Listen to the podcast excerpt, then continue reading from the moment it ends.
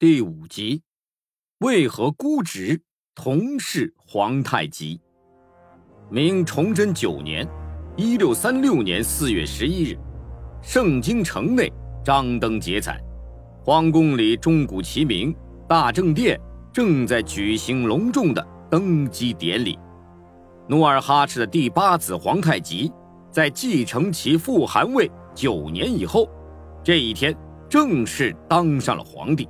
他坐在大正殿的中央，接受大臣们的跪拜朝贺，看着那些分别用满、蒙、汉三种文字书写的贺表，脸上露出胜利的微笑。皇太极宣布，自己国号叫做大清，年号崇德，他就是清朝的第一个皇帝。在朝贺的大臣中。两个身穿蒙古族服装的人引起了皇太极的注意，他们是内蒙古哲里木盟科尔沁部的亲王巴达里和吴克善。皇太极看着他们那虔诚的样子，平静的心情不由得泛起几丝波纹。科尔沁蒙古位于整个蒙古族的东部，和努尔哈赤与皇太极领导的后金紧密相连。科尔沁蒙古王公是成吉思汗的后代。提起成吉思汗，人们马上会想起辽阔的草原上那个弯弓射雕的英雄。然而，正是这个英雄的后代，今天成了皇太极的臣属。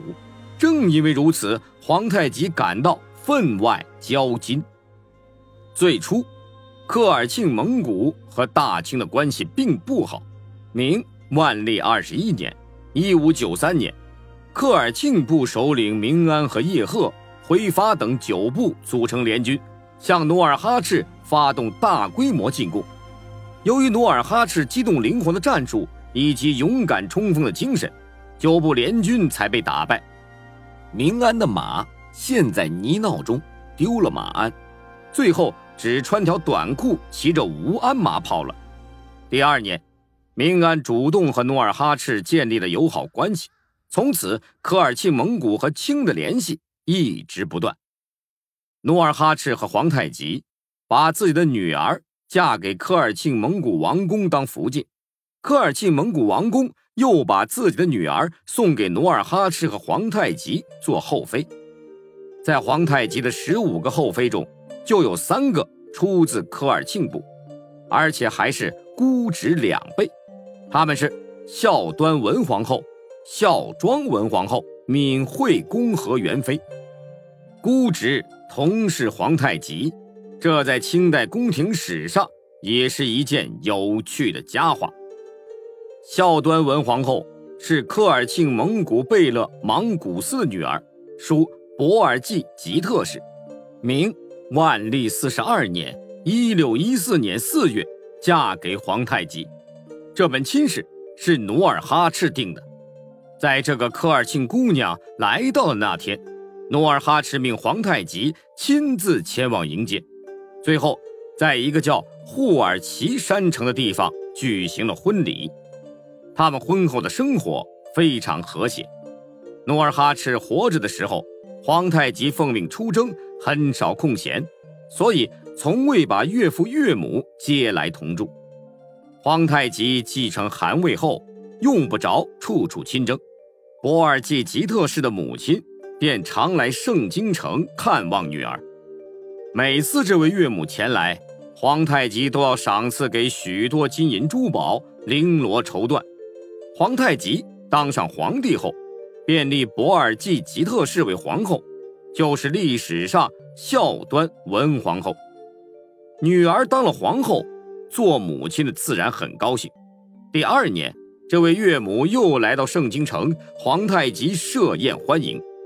宴会后，皇太极追封已经去世的岳父莽古斯为和硕福亲王，派人在他墓前立碑，封岳母为和硕福妃。孝端文皇后是个守妇道的人，她不妒忌。也不过分注意皇太极和其他妃嫔的关系，所以日子过得很平安。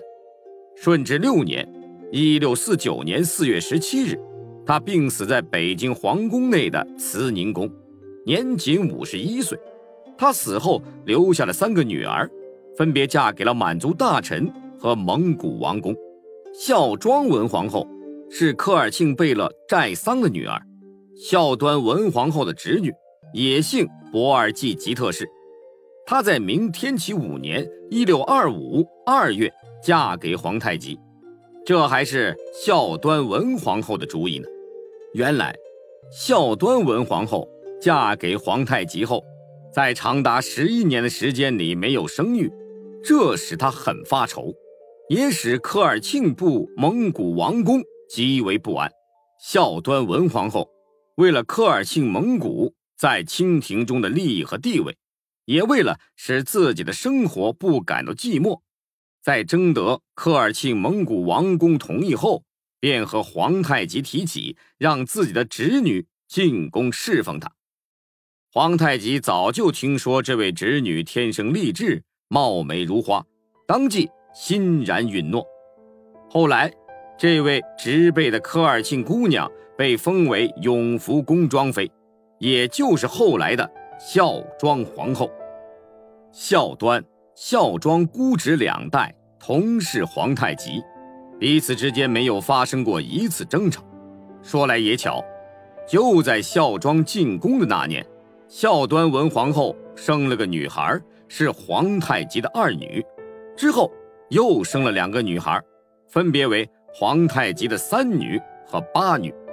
孝庄也生了几个女孩，分别是皇太极的四女、五女和七女。崇德三年，一六三八年正月，孝庄又生了个男孩，这就是后来的清世祖顺治皇帝。孝庄文皇后死的较晚，她在康熙二十六年（一六八七年）十二月病死在北京皇宫中的永寿宫，年七十五岁。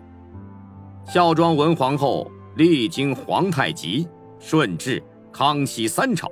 是清代历史上一个颇存影响的人，敏惠恭和元妃是孝庄皇后的姐姐。天聪八年（一六三四年）嫁给皇太极，当时二十一岁，正值青春妙龄。为什么科尔沁蒙古王宫这时又派来个女子侍奉皇太极呢？其理由与孝庄进宫时一样。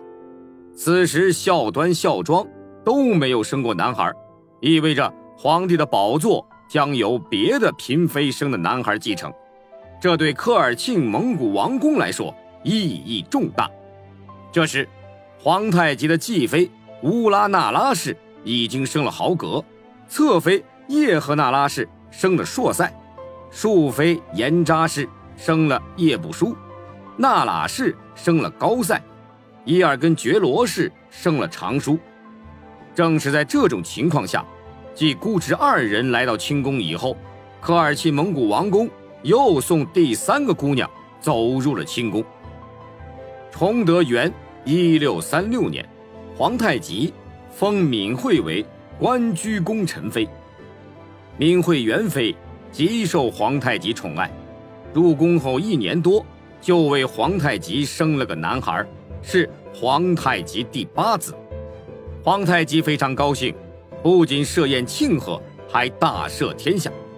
谁知，这次欢庆还没有结束，这个孩子就夭折了。这对敏惠元妃的打击太大了，她非常伤感。